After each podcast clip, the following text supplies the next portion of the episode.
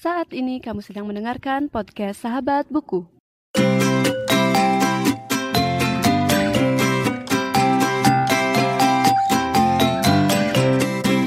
Halo semuanya dan selamat datang kembali di podcast Sahabat Buku. Bagi kamu yang baru pertama kali mendengarkan podcast ini, podcast Sahabat Buku adalah sebuah podcast yang membahas review buku dan pengalamanku saat membaca buku. Episode ini merupakan rekaman dari bincang buku membicarakan feminisme dan kasus kekerasan seksual di Indonesia yang telah dilaksanakan secara offline di Rumah Kopi dan Community Hub pada Sabtu 8 Januari 2022. Ada dua pembicara dalam bincang buku ini.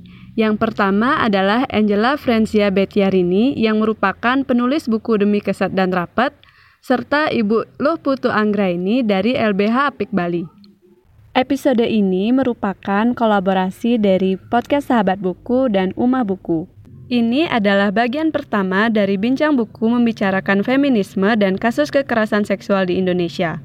Selamat mendengarkan saya ingin mengucapkan terima kasih kepada kedua pembicara yang telah hadir dan uh, Kak dan uh, Kak Bagus selaku uh, penyelenggara bersama uh, Umar Buku dan juga teman-teman yang sudah hadir pada acara pa pada sore hari ini. Dan saya akan uh, uh, akan memulai perbincangan pada sore hari ini dengan membahas tentang feminisme bersama Kak Anjela dilanjutkan dengan membahas kasus-kasus uh, kekerasan seksual bersama Ibu Angka ini. Nah, yang pertama saya sendiri sebenarnya kurang paham begitu dan baru beberapa waktu lalu mulai membaca buku-buku yang berkaitan dengan feminisme dan dan hal itu membuat saya terkejut sebenarnya karena ternyata banyak sekali ada kasus-kasus seperti kekerasan seksual, seperti pelecehan seksual di tempat-tempat umum, apalagi di tempat-tempat ramai seperti itu. Dan ini pun ternyata memang sudah terjadi dari beberapa waktu yang lalu dan sempat uh, seperti saya katakan viral begitu di Twitter, di Instagram begitu dan itu membuat saya waktu membaca itu seakan wah ternyata banyak sekali ada kasus seperti ini yang saya bahkan tidak terbayang sebelumnya ada hal-hal seperti itu. Nah, uh, melanjutkan dari hal yang yang tadi, jadi kita sering mendengar kata feminisme di entah itu di media sosial dan di uh, mungkin di Facebook atau di Instagram gitu. Nah, menurut Kak Anjela sendiri, kata feminisme itu seperti apa sih Kak? Thank you. Oke, teman-teman, uh, terima kasih. Sebelumnya mungkin uh, aku akan memperkenalkan diri dulu kali ya. Uh, perkenalkan, saya Angela Francia. Saya saya adalah uh, penyintas kekerasan seksual. Saya mendapat kekerasan seksual itu di usia SD dan di tahun 2008 lalu sekarang saya karena saya sudah menjadi penintas. Concern saya adalah pada tentu saja uh, membantu teman-teman juga korban untuk bisa menjadi penintas juga gitu kan ya bu jadinya. Dan uh, saya sekarang bekerja di uh, salah satu research center di uh, Yogyakarta namanya Lokahita. Saya sebagai peneliti di sana. Dan saya juga tergabung di GSR Udayana Bali nah iya tadi uh, dan kalau membicarakan soal feminisme itu mau nggak mau kita memang harus uh, membahas juga soal patriarki ya kan? Bukan begitu teman-teman. Pasti ketika membahas uh, feminisme feminisme pasti juga sering mendengar kata-kata patriarki gitu. Kenapa kita perlu juga membahas patriarki? Karena uh, kehadiran feminisme itu pada awal kehadirannya itu kan mereka sebagai bentuk perlawanan terhadap uh, budaya patriarki itu sendiri gitu ya jadi bagaimana kita mau melawan sesuatu kalau kita nggak nggak tahu itu apa gitu nah uh, ini kalau PPT yang aku kirim uh, yang aku ini bisa ditampilkan nggak ya? Jadi aku punya sedikit uh, PPT yang mungkin bisa dibantu untuk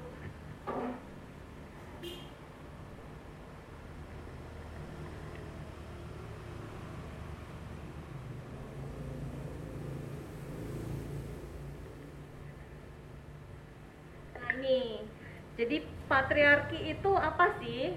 Gitu. Banyak yang sebenarnya uh, menyalahpahami ya patriarki dan feminisme ini gitu. Kalau uh, aku pernah punya pengalaman ketika Women's March di Bali itu ada salah satu peserta yang membawa panduk itu dia mengatakan women's against men gitu. Jadi perempuan melawan laki-laki. Nah ini sebenarnya jujur li itu aku sedih. Karena uh, ada kesalahpahaman memahami bahwa feminisme itu anti laki-laki. Dan patriarki ini uh, sebagai gender gitu. Jadi yang dilawan feminis uh, itu adalah gendernya laki-laki. Padahal nggak kayak gitu.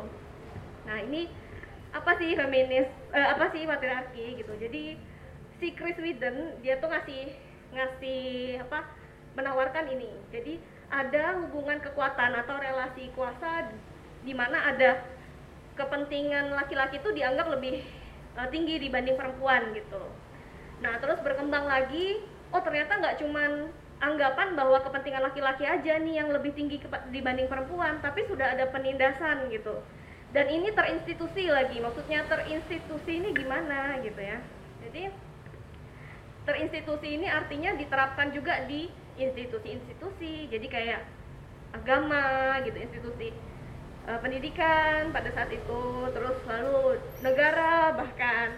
Gitu kan kalau dulu kita pernah mendengar itu pada era gereja Katolik itu perempuan itu nggak boleh masuk gereja kalau lagi mens. Nah hal-hal seperti itu ini kan berarti sudah sudah menjadi sudah sistem sistem gitu ya udah sistemik gitu. Nah terus kemudian berkembang lagi. Oh ternyata bukan permasalahan Mas Cek tadi. Ternyata bukan permasalahan uh, ini penindasan aja tapi ini patriarki ini udah jadi ideologi. Nah kalau ideologi ini kan sudah dianggap sebagai sebagai paham gitu kan. Nah artinya apa? Nggak hanya laki-laki aja yang bisa make uh, bisa menjadi patriarki gitu nggak menjadi patriark gitu ya. Perempuan pun bisa gitu. Punya konsep atau pola pikir patriarki gitu. Nah Artinya penindasan yang dilakukan ini adalah kelompok dominan terhadap kelompok perempuan atau kelompok marginal. Kayak gitu. Nah, terus pada akhirnya apa itu fe feminisme? nah, ini feminisme.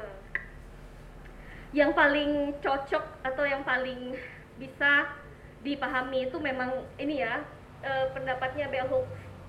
Kita bisa baca bukunya di Feminism is for Everybody itu dia mengatakan bahwa sederhananya feminisme itu adalah gerakan untuk mengakhiri seksisme, eksploitasi dan penindasan. Gitu. Fokusnya adalah pada upaya habis-habisan untuk menciptakan keadilan gender dan yang digarisbawahi adalah feminisme adalah anti seksisme.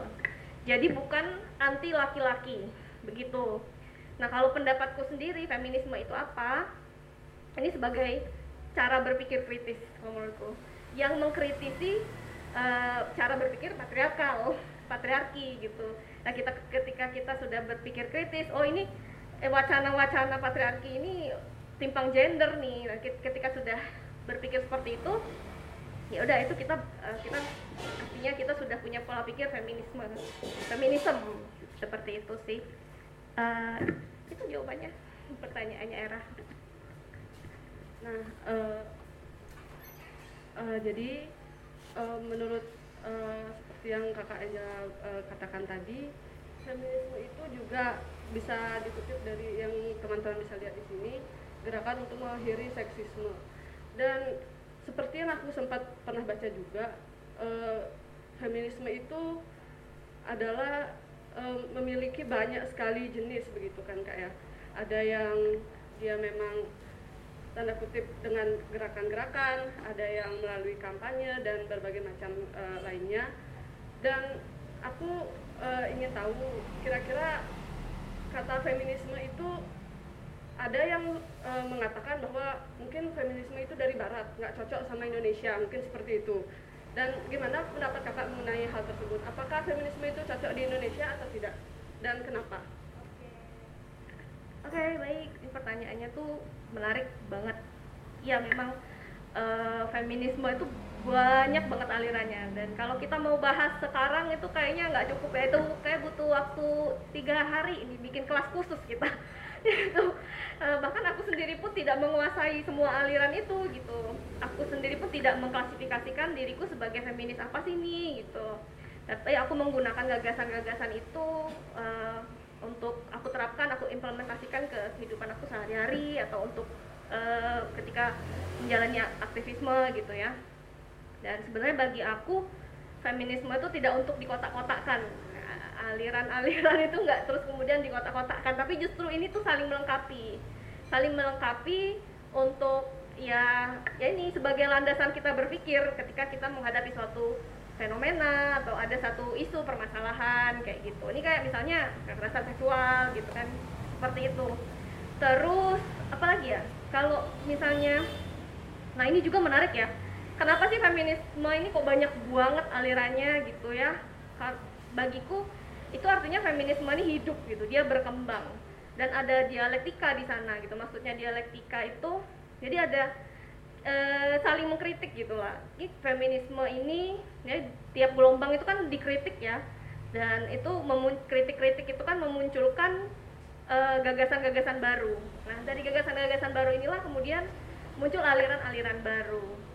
Yang mana itu terus berkembang dan meluas aspeknya. Jadi uh, ketika kita membicarakan feminisme di aspek uh, ekonomi oh ada feminisme marxis mungkin di lingkungan ada ekofeminis baru di untuk melihat kondisi sosial ada feminis sosial begitu begitu jadi kan malah justru lebih luas covernya. Kalau ditanya cocok atau enggak sih feminisme di Indonesia? Uh, pola pikir feminisme itu penting sekali digunakan uh, oleh kita uh, di Indonesia. Bahkan sebenarnya sudah ada loh kita udah menemukan itu di era kolonial. Jadi jangan lupain ibu kita Kartini. Ibu. Uh, Kartini itu sudah punya pola pikir feminis.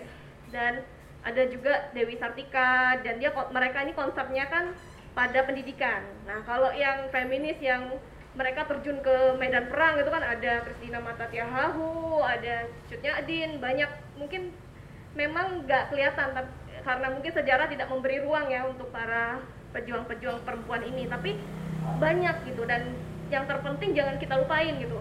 Setelah uh, kolonial itu kan gerakan-gerakan perempuan itu kan hadir. Dan akhirnya ada kongres perempuan Indonesia pertama di tahun 1928 ya Bu ya betul. ya 28 itu dihadiri 600 lebih perempuan dan itu mereka itu tujuannya sama supaya perempuan Indonesia itu bisa mendapatkan ruang yang lebih luas juga nggak hanya di rumah. Mereka juga punya peran di uh, publik gitu untuk politik kebijakan-kebijakan uh, di uh, negara gitu gitu. Nah dan itu yang direduksi oleh era orde baru sebagai hari ibu dibawa ibu ini sebagai domestik lagi ibu yang mengasuh anaknya ibu yang uh, perawat suami nah yang kayak kayak gitu jadi feminisme itu penting. Dan feminisme yang seperti apa sih? Yang pas di Indonesia. Nah kita juga nggak bisa ngelupain sejarah sih ya. Jas jas merah ya. Uh, kita ini kan negara bekas jajahan. Indonesia itu kan negara bekas jajahan ya. Jadi de, uh, opresinya itu penindasannya tuh berlipat-lipat gitu loh. Perempuan yang ada di negara bekas jajahan nih perempuan negara berkembang ini opresinya berlipat-lipat.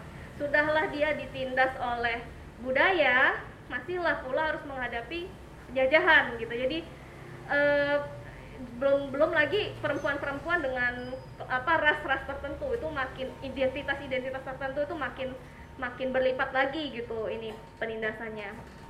Nah berarti yang diperlukan adalah uh, feminis yang punya perspektif merangkul itu semua gitu.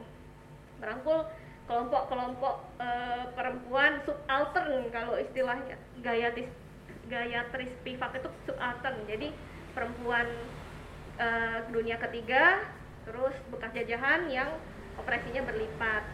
Terus feminis uh, Indonesia juga punya PR lagi karena perempuan Indonesia itu tidak diakui oleh global. Dia tidak bisa bersuara. Nah, per, uh, penting sekali supaya subaltern ini perempuan Indonesia ini juga bisa bersuara gitu dipandang di secara global. Nah itu feminisme seperti itu yang menurutku cocok untuk di Indonesia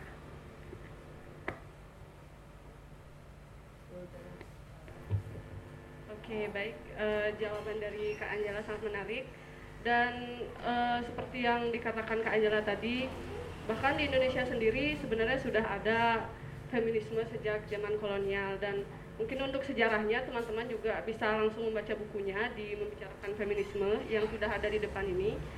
Dan di sana juga disebutkan secara lengkap seperti yang sudah Kak Anjala, jelaskan tadi mengenai uh, sejarah feminisme, jenis-jenis feminisme dan juga uh, bagaimana feminisme yang beredar di Indonesia seperti itu.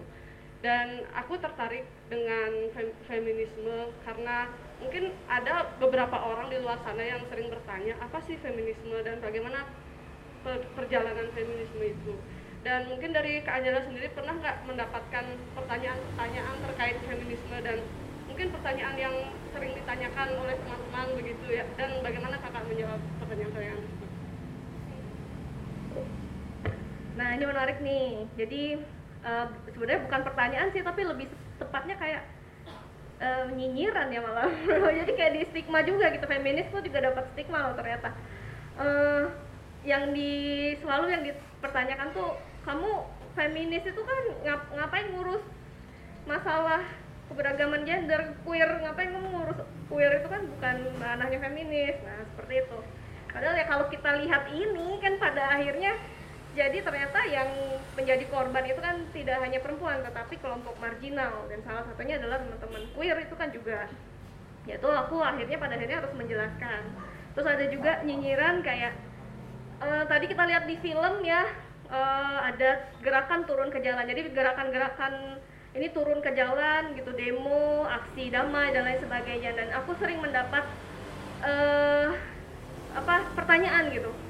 Kamu tuh cuman mau itu seremoni aja sebenarnya. Jadi itu seremoni kan itu uh, perjuangan feminis yang seperti itu tuh seremoni aja gitu. Cuma untuk biar posting di IG begitu kan gitu. Itu itu sebenarnya bukan pertanyaan ya tapi lebih ke uh, ya nyinyiran sih. Ya kalau aku ditanya bagaimana menyikapinya selama aku masih bisa selama dia masih bisa diajak dialektika dialektik gitu oke okay, nggak apa-apa kita berdiskusi. Tapi ketika itu uh, dia memang sebenarnya tidak ber, tidak tidak bermaksud ingin mengetahui feminis itu apa dan ingin menjadi bagian melainkan memang cuma untuk mau menjatuhkan dan aku sebaiknya menghemat energi aku juga gitu untuk untuk aku bisa mengedukasi dengan bentuk yang lain. Misalnya membuat tulisan bikin buku ya. Bikin buku salah satunya gitu kan. Seperti itu sih. Uh, mungkin memang di luar sana sangat banyak orang-orang yang suka menyinyir gitu ya tanda kutip. Uh, ya. Stigmanya karena mungkin dianggap ah oh, feminis ini benci benci laki-laki mungkin itu kata-kata yang sering aku dengar gitu. Mungkin kayak di Twitter itu mungkin paling sering kita lihat banyak perdebatan yang sangat keras gitu. Dan di sisi lain uh, feminisme ini juga berperan penting dalam kesetaraan gender. Karena kita sendiri kadang mungkin punya pemikiran yang berbeda mengenai apa itu gender dan bagaimana kesetaraan gender apalagi di Indonesia dengan budaya patriarki yang sangat kental gitu. Nah, gimana sih kakak menyikapi uh, feminis yang ber, yang berhubungan dengan kesetaraan gender ini? Oke, okay. sebenarnya kesetaraan gender itu adalah perjuang salah satu yang diperjuangkan oleh eh, perjuangan feminisme itu kan keadilan gender gitu kan karena kan tadi di awal kita bilangnya kan ada wacana yang timpang gender gitu kan nah itu yang yang dikritik feminis terus kemudian ingin mencapai kesetaraan. Nah, kesetaraan yang kayak apa sih sebenarnya? Nah, kita perlu lihat juga nih pola lagi-lagi perlu lihat pola patriarki. Jadi patriarki ini dia tuh pintar memang. Big, karena ini adalah orang-orang yang dominan punya kuasa gitu ya. Jadi mereka itu mau mengontrol atau mau mematuhkan orang itu mematuhkan kelompok-kelompok itu tidak dengan ya dicambuk atau apa tuh enggak. Tapi pakai wacana-wacana pakai kayak mitos gitu kan terus kayak dibikin wacana-wacana yang memang timpang gender yang menguntungkan mereka gitu. Tujuannya apa? Status quo ya biar mereka dapat keuntungan. Jangan sampai kelompok-kelompok ini mem, apa ya mem, mempersulit posisiku gitu kan kayak gitu. Ada salah satunya itu ini uh, uh, apa namanya konstruksi gender biner.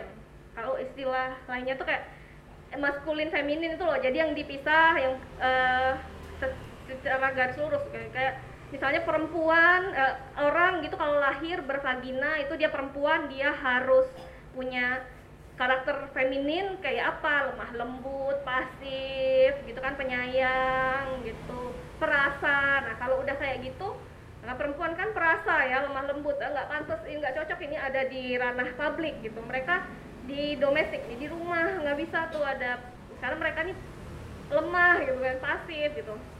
Terus eh, kalau sudah perempuan artinya sukanya laki-laki itu harus pasangannya laki-laki nah kayak gitu. Terus laki, uh, kalau punya penis itu artinya laki-laki laki-laki tuh harus punya sifat maskulin yang yang itu kebalikannya kan yang berwibawa tegas kuat uh, pemikir gitu. Karena dia pemikir dia bisa untuk ikut kegiatan politik dia uh, berkontribusi untuk negara di ranah publik.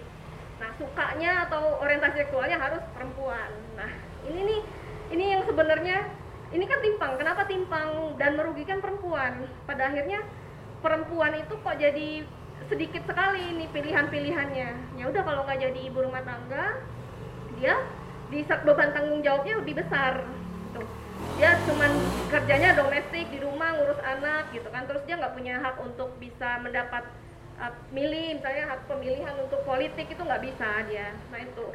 Eh tapi ada juga loh perempuan yang dia buruh misalnya dia pas pekerja. Nah itu gimana? Dia bekerja dia ternyata bisa bekerja. Itu dia harus bekerja karena kan dia harus uh, ini menghidupi dirinya dan keluarganya. Tapi tetap aja dia ketika pulang ke rumah tanggung jawab domestik itu kan dia yang mengerjakan. Nyuci piring itu ngerawat anak akhirnya debat bebannya ganda gitu kan. Nah kayak gitu. Terus apa lagi ya? Tadi gimana nanyanya? Nah, nah ini. Terus selain ini jadi masalah untuk perempuan, sebenarnya konstruksi itu tadi tuh bikin uh, ini ya aturan uh, jadi kayak ini loh apa uh, normativity gitu loh. Stereo uh, apa uh, normativitas itu normal aturan yang mana tuh nggak nggak nggak bisa orang itu kalau misalnya berekspresi gendernya tidak sesuai dengan jenis kelaminnya yang udah yang udah ada gitu. Misalnya dia uh, jenis kelaminnya perempuan ekspresi gendernya kok maskulin. Nah itu udah dianggap wah ini melenceng gitu. Terus ini nggak bener ini patut patut kita judge ini dia menyalahi kodrat dan lain sebagainya. Nah ini yang kesetaraan ini eh, kesetaraannya gimana ya? Ini untuk supaya uh, meruntuhkan konstruksi ini gitu. Biar perempuan dan kelompok-kelompok marginal yang lainnya itu bisa punya kesempatan yang sama punya pilihan yang sama luasnya. Baik itu dari segi ekonomi, politik, bahkan seksualitas gitu kan. Kayak ya mungkin teman-teman gender minoritas pada akhirnya punya hak untuk bisa memilih gitu genderku apa. Karena karena yang mau yang ini udah runtuh nih gender binernya terus perempuan jadi bisa punya kebebasan dalam seksualitas tidak menjadi objek lagi. Dia menjadi subjek pasti eh, uh, subjek aktif. Yang seperti itu. Jadi kesetaraan yang seperti itu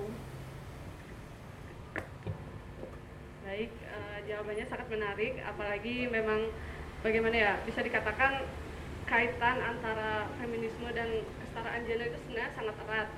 Dan di sisi lain dengan adanya patriarki yang sangat kental di sana peran feminisme sangat penting untuk uh, bisa mencapai kesetaraan gender itu sendiri. Dan selain itu karena adanya dominasi laki-laki yang maskulin sekali dan juga di sisi lain dianggap lebih tinggi begitu dengan perempuan di sanalah terjadi ketimpangan yaitu semacam kekerasan apalagi dalam rumah tangga dalam mungkin di tempat umum seperti itu. Dan kadang-kadang memang ke kekerasan tersebut e, memperlihatkan dominasi dari laki-laki laki-laki itu sendiri. Nah menurut kakak gimana sih e, peran feminisme ini dalam e, menghapus kekerasan apalagi kekerasan seksual yang uh, para terjadi akhir-akhir ini dan uh, apa saja mungkin yang dilakukan uh, teman-teman uh, yang uh, mungkin bergerak dalam uh, apa namanya seperti uh, bagaimana peran uh, feminisme itu dalam penghapusan uh, kekerasan tersebut. Oh, Oke, okay. baik. Iya, kalau kita lihat uh, bagaimana runtutannya itu tadi, artinya memang akar kekerasan seksual itu ya patriarki kan, pola pikir patriarki gitu, di mana uh, perempuan itu diobjektifikasi, yang dominan itu mem, apa menguasai, mengontrol, menindas yang marginal gitu kan. Dari situlah pintu akar kekerasan uh, masuk ke kekerasan seksual. Seperti itu. Dan feminis ini di mana? Ya feminis ini menjadi hmm, apa ya perspektif. Karena dia kan ada apa sudut pandangnya kritis mengkritisi patriarki gitu. Dia bisa masuk sebagai uh, ini juga kita bisa menerapkan melihat ini kekerasan seksual ini sebagai okay, pendekatannya ke feminis gitu. Kita pakai pendekatan feminisme untuk uh, menghadapi kasus uh, atau ke, ke, kasus kekerasan seksual. Seperti itu sih dan kalau menurut aku juga ada yang uh, penting juga sebenarnya kita perlu tahu bahwa selain uh, oh tadi ini ya apa saja yang bisa dilakukan uh, oke. Okay. nah kalau kalau untuk feminis sendiri karena kita sudah punya pola pikir yang uh, bersudut pandangnya adalah kepada yang lemah gitu kan. Tentu saja ketika kita melihat kasus kekerasan seksual pada akhirnya kan kita perspektifnya tidak ke, uh, kepada, kepada si lemah siapa di, di situ posisinya? Korban tentu saja nah, terus apalagi ya? Uh, patriarkal ini juga sebenarnya ditemukan ya. Pola-pola patriarkal itu juga ditemukan di uh, kekerasan seksual sebenarnya. Aku sepertinya punya ininya nggak sih? Bisa di next nggak ya? Uh, minta tolong di next. Nah ini. Nah ini nih. Kita juga bisa melihat ya bagaimana sebenarnya patriarkal itu pola itu ada di kekerasan seksual. Jadi pelaku melihat korban sebagai objek seksual gitu. Nah, ini kan sama seperti patriarkal yang melihat perempuan itu sebagai objek seksual gitu kan. Nah jadi pelaku tuh nggak melihat korban tuh setara sama dia. Ini mangsaku nih ini korbanku ini. Ya dia merasa superior kan dia merasa superior kayak gitu. Terus yang kedua uh, menormalisasi kekerasan seksual. Seperti menggunakan jokes yang seksis terus disamarkan jadi kayak care gitu. Tadi aku udah cerita sama Bu Anggreni sama Era juga bagaimana dosen itu uh, memeluk mahasiswanya saat bimbingan gitu tanpa izin gitu. Terus dia bilang aku tuh care sama kamu aku tuh sayang sama kamu. Jadi diromantisasi sebagai bentuk kepedulian kasih sayang. Padahal itu nggak izin sama si korban gitu kan. Terus pakai jokes jokes yang seksis kayak misalnya kayak lihat wah ada perempuan lewat terus lihat wah masa depan cerah nih latar belakang bagus gitu menuju pada payudara dan pantatnya gitu misalnya. Ketika korban tersinggung dan merasa kayak oh kamu itu nggak nggak nggak patut kamu katakan kepadaku. Kita di dianggap uh, lebay dianggap sensi karena itu kan cuma jokes sih bercanda gitu kan. Jadi akhirnya kita kembali. Nah ada victim blaming pada akhirnya kan tapi kita ke pola relasi kuasa dulu. Ke uh, pelaku tuh bik, apa ya pak menggunakan knowledge-nya terus jabatan posisi itu dia uh, mengintimidasi korban memanipulasi korban. Jadi kayak aku nikahi kamu tenang aja nggak usah ragu. Ayo bercinta sama aku misalnya gitu. Tenang aja aku nggak akan hilang gitu. Tahu habis bercinta ghosting gitu kan. Nah itu sebenarnya bentuk kekerasan seksual loh. Pas habis itu diiming-imingi kalau kamu mau aku cium nanti aku kasih nilai bagus gitu. Misalnya kayak dosen ke mahasiswa aku nil tenang aja nanti ujian tesismu eh, ujian skripsimu nanti ah loh, misalnya kayak gitu. Itu kan diiming-imingi itu dimanipulasi gitu. Terus ada victim blaming itu tadi korban dipertanyakan eh jangan-jangan dia pakai bajunya seksi gitu. Makanya di diperkosa terus dipertanyakan kenapa dia tidak melawan? Itu kan kenapa baru ngomong sekarang? Gitu. karena itu juga yang saya dapatkan gitu ketika saya berani speak up di tahun 2016 saya dipertanyakan kenapa baru ngomong sekarang? Kamu diperkosanya kapan? Kayak gitu. Dan itu sangat menyakitkan loh. Dipertanyakan lagi akhlaknya. Wah ini jangan-jangan Angel ini perempuan nggak bener ini. Iya ini jangan-jangan dia nih yang nggak beragama ya. Kayak gitu. Terus ada faktor lain juga. Jadi kekerasan seksual dianggap bukan sesuatu yang urgent dan berbahaya. Nah makanya itu kesulitan ya bu untuk hukum itu bisa ditegakkan gitu kan karena ini nggak dianggap urgent gitu. Jadi kayak terus dianggap juga kayak itu tuh aib gitu. Aib korban. Jadi mending nggak usah ke ranah hukum. Ini kan nanti aibmu keumbar. Udah kekeluargaan aja. Pada akhirnya kayak gitu. Itu sih yang pengen aku tekankan aku jelasin. Oke, sangat menarik sekali ya. Apalagi memang kasus seperti uh, yang Kak Angela ceritakan tadi tentang dosen yang meromantisasi mahasiswanya dengan iming-iming skripsi itu sangat berbahaya begitu ya. Karena kan mungkin ada mahasiswa yang memang tidak sadar bahwa itu adalah sebuah pelecehan sebenarnya gitu. Dia uh, hanya ingin mendapatkan nilai yang bagus dan mau melakukan apa yang mungkin dosen itu lakukan begitu dan ini juga terkait dan uh, sudah dijawab juga sama Kak Angela tadi mengenai kayak faktor-faktor yang bisa mempengaruhi uh, bagaimana pelecehan uh, seksual itu bisa terjadi. Dan kita lanjut untuk membahas ini bersama Ibu Anggra ini. Dan di sini juga saya ingin bertanya uh, bagaimana pendapat Ibu mengenai faktor-faktor uh, yang sudah seperti yang Kak Angela uh, jelaskan tadi. Apakah ada faktor lain atau mungkin uh, pendapat lain mengenai hal ini?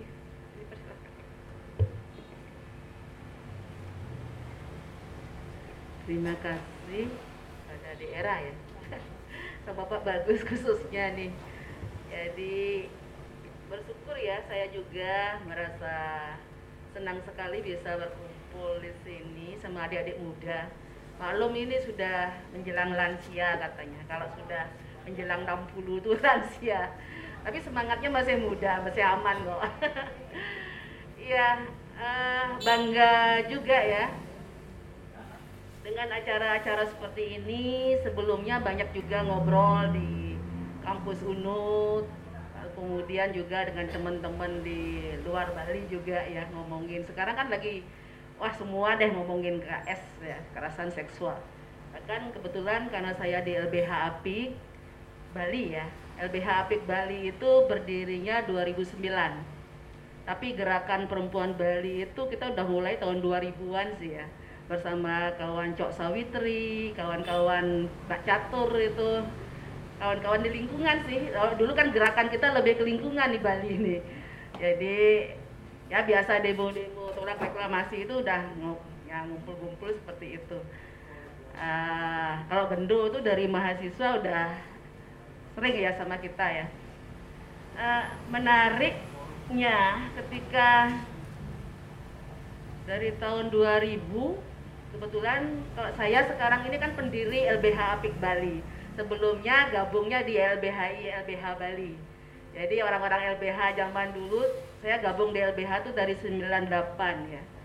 Dari 98 waktu rame-rame ya gerakan. Ya ya reformasi. Jadi suasananya ya paham banget lah sama gerakan-gerakan sama adik-adik muda terus kita ikut di situ. Hmm, dan perempuan isu perempuan di Bali itu masih sangat uh, apa ya itu patrilineal Bali itu kan masih sangat kuat itu. Saya perempuan Bali saya sendiri ngerasakan tapi syukurnya karena dari Buleleng jadi apa patrilineal itu tidak terlalu ketat lah gitu. Jadi adat sistem adatnya tidak terlalu kuat kalau orang di Buleleng itu jadi perempuan Buleleng itu agak lebih bebas lah. Daripada mungkin dibandingkan rekan-rekan perempuan di Gianyar khususnya di Badung Bali Selatan itu agak lebih kuat. Jadi mungkin itu juga membuat pemikiran saya masuk ke Denpasar kemudian jadi aktivis ceritanya. Karena ketika dikatakan aktivis perempuan Bali, kalau belum clear di pasangannya itu susah gitu. susah, jadi suami sendiri harus dipengaruhi dulu gitu. Dan kebetulan suami saya orang Singaraja, ya sama-sama Singaraja, tidak terlalu ketat lah. Adatnya santai-santai aja gitu. Jadi tidak ngaruh gitu. Apalagi udah udah biasa dari mahasiswa jadi aktivis gitu jadi jadi ma aktivis mahasiswa jadi lama jadi lulusnya karena saking asiknya berorganisasi gitu ya ya saya ikut di pes kampus akademika di jadi wartawan kampus. Jadi seneng gitu uh, jadi reporter untuk para para rektorat gitu ya. Itu pengalaman-pengalaman yang asik juga. Nah isu perempuan Bali makanya tadi ngomongin feminis perempuan Bali itu dari tahun 2000 kita mulai dengan emang dipengaruhi kawan-kawan Jakarta sih. Jadi teman-teman solidaritas perempuan, koalisi perempuan, Kaina Mitra, oh, semuanya datang ke Bali mau ngomporin kita nih perempuan Bali ini. Kamu harusnya ikut dong gitu. Jangan berdiam diri aja. Jadi kita dibongkar habis juga nih. Kebetulan saya ya jadi muridnya kapal perempuan lah ya. Jadi di, dibongkar itu jadi ikut pendidikan kapal perempuan itu dengan banyak ini ya.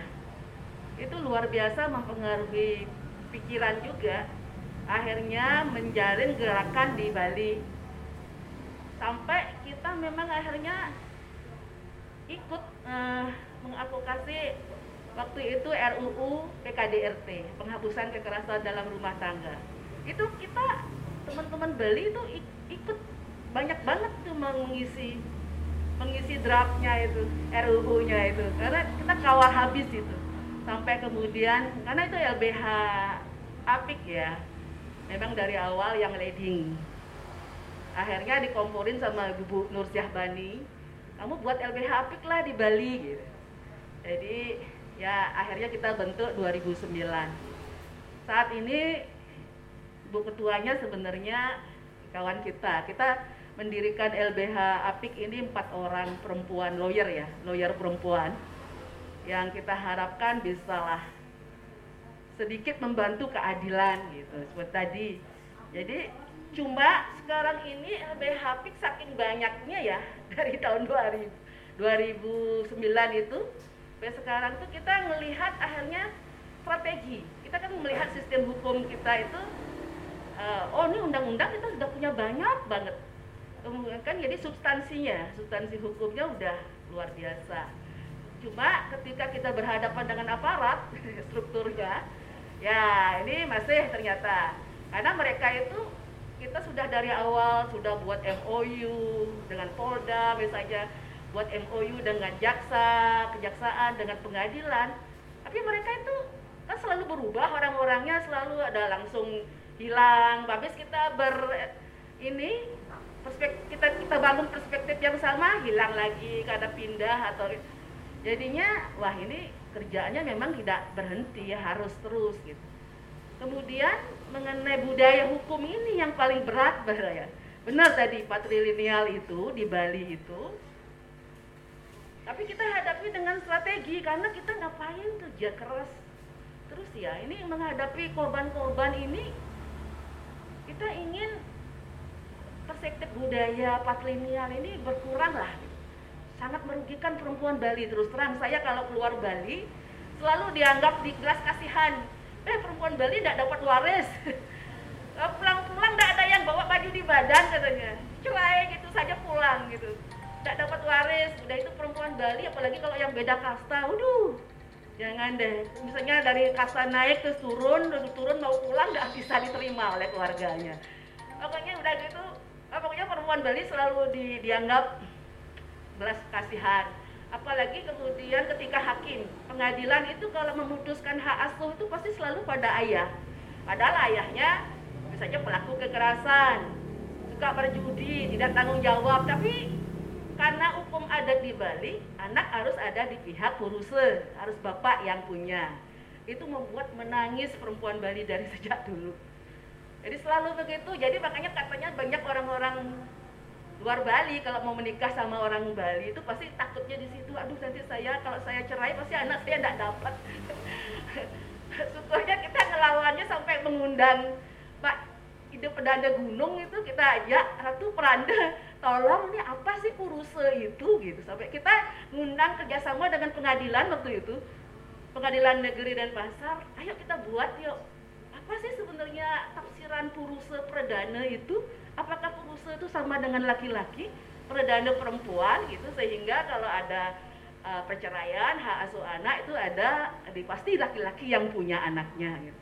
Sampai kita bahas habis itu sama itu Pelanda Gunung gitu dan kita undang para hakim jaksa semua biar ini tidak menjadi akhirnya kan ada perubahan. Jadi perempuan Bali dapat mengasuh anak asal nah ini hukum adat. Kita juga ada ada juga mendukung itu bahwa boleh kok perempuan Bali mengasuh anak gitu. Cuma faktanya masih masih berat perjuangannya gitu. nah karena saking banyaknya kasus yang sangat apa ya ditentukan kasus kekerasan itu muncul gara-gara patrilineal ini gitu jadi strategi LBH PIK adalah merangkul feminis laki-laki saat ini. Jadi kita ya kerjasama dengan Rika Anissa Jogja, kerjasama dengan kawan-kawan Bang Hamid itu Bang Hasim ya. Jadi pionirnya laki-laki baru. Kemudian kita juga kerjasama dengan kawan-kawan di NTT mereka bisa ternyata membuat laki-laki NTT berani masuk dapur gitu. Kalau dulu katanya kalau sangat anti kalau ada laki-laki NTT itu masuk dapur. Nah, karena itu adalah miliknya perempuan, nah, menjatuhkan katanya egonya laki-laki. Begitu juga mungkin laki-laki Bali. Jadi strategi kami LBH Apik adalah kemarin menggarap paralegal laki-laki di Gianyar jadi kami para legal adat bendesa-bendesa itu kita latih. Jadi jero bendesa yang sangat berkuasa di adat itu kita dekatin secara personal. Terus kita bupatinya kebetulan mau bupati Gianyar yang sebelumnya mau mengeluarkan dana untuk kerjasama kita. Jadi kita hanya jadi pelatih dananya di backup oleh Bupati Gianyar. Semua bendesa adat di Kabupaten Gianyar dilatih sebagai paralegal LBH paralegal adat gitu ya. Jadi itu luar biasa sampai sekarang. Sampai sekarang paralegal kita banyak banget itu di di di Gianyar. Itu sangat membantu kami dalam kasus-kasus kekerasan khususnya kasus-kasus kekerasan nuansa ya KDRT yang ya rumah tangga tentang kekerasan domestik lah. Karena budaya itu sangat melekat soalnya. Adat itu sangat melekat jadi kearifan lokal itu kami malah angkat untuk membantu. Bukan malah untuk kita jadikan uh, maksudnya masalah ya penindas. Jadi kita malah angkat bagaimana dengan perspektif baru ya. Dengan perspektif baru. Itu strategi salah satu strategi. Jadi feminis laki-laki itu memang itu untuk di Bali kayaknya itu cukup berguna cukup bermanfaat untuk kita dalam penanganan kasus gitu karena banyak banget gitu. Kalau saya senang itu filmnya kawan kita ya LBH Apik Jakarta. Padahal Mbak Suma Mbak Suma itu de, tuanya direkturnya itu masih muda banget tapi memang sudah karena anak-anak muda mungkin itu tiga yang diangkat itu satu kekerasan publik di trans ya. Kemudian kedua kekerasan domestik. Uh, kemudian juga peran paralegal. Itu memang betul-betul rohnya LBH Apik. Kami uh, kami banyak misalnya mendampingi perempuan KDRT dengan segala segala persoalan relasi suami menantu antara mertua aduh sekarang perebutan hak asuh itu tidak berubah-berubah itu susah sekali. Karena ya namanya pasangan ya pasangan suami istri yang harapannya adalah sebagai pasang rumah di mana rumah kita paling aman gitu. Uh, kemudian pasangan kita yang kita percaya tiba-tiba melakukan kekerasan tidak duga gitu kita tidak duga sama sekali kemudian bahkan menjadi pelaku kekerasan seksual terhadap anak sendiri Ya sekarang di mana-mana ada bapak kandung memperkosa anak kandung itu sudah biasa. Kok ada apa gitu? Terus bapak tiri apalagi? Jadi kami kemarin itu banyak sekali mendampingi kekerasan seksual yang dilakukan oleh orang terdekat. Orang dekat yang harusnya ada di rumah kita yang paling aman kok malah jadi pelaku, malah dan kompleksitasnya sangat tinggi gitu. Jadi kalau saya menghadapi kasus di mana pelakunya adalah bapak kandung, bapak tiri, kita energinya harus siap besar sekali sebagai pendamping. harus kerjanya juga komprehensif tidak sendiri karena kita ingin menuntaskan kasus ini mulai dari apa sih akar masalah yang terjadi sampai pendampingan sampai penanganannya bahkan pemulihan terutama ya pemulihan si korban ini sampai reintegrasinya. Karena bahkan kita sudah melibatkan LPSK jadi Bali juga sudah biasa memanfaatkan kawan-kawan lembaga perlindungan saksi dan korban. Karena ketika dia orang dekat atau apalagi relasi kuasa ya relasi kuasa aja cukup tinggi ya misalnya apakah itu itu orang pejabat gitu yang berkuasa atas korban itu kita memang perlu sekali eh, strategi-strategi uh, gitu. Jadi strategi-strategi yang uh, karena gini, ketika itu adalah korbannya anak, kita ingin pemulihan anak itu yang utama. Karena trauma seorang korban seksual itu tidak main-main, luar biasa. Jadi saya langsung melihat langsung bagaimana seorang anak dari SD sampai SMP diperkosa ayah tiri sampai dia pingsan terus di hadapan hakim. Karena ibunya ternyata membela ayah tirinya. Itu yang membuat dia sangat marah gitu. Tapi dia tergantung banget sama ibunya. Tidak mau dia sama yang lain. Dia harus sama ibunya karena dia sangat sayang sama ibunya. Tapi dia marah sekali sama ibunya karena ibunya membela si bapak tiri. Jadi itu susah sekali uh, untuk ini psikologisnya dia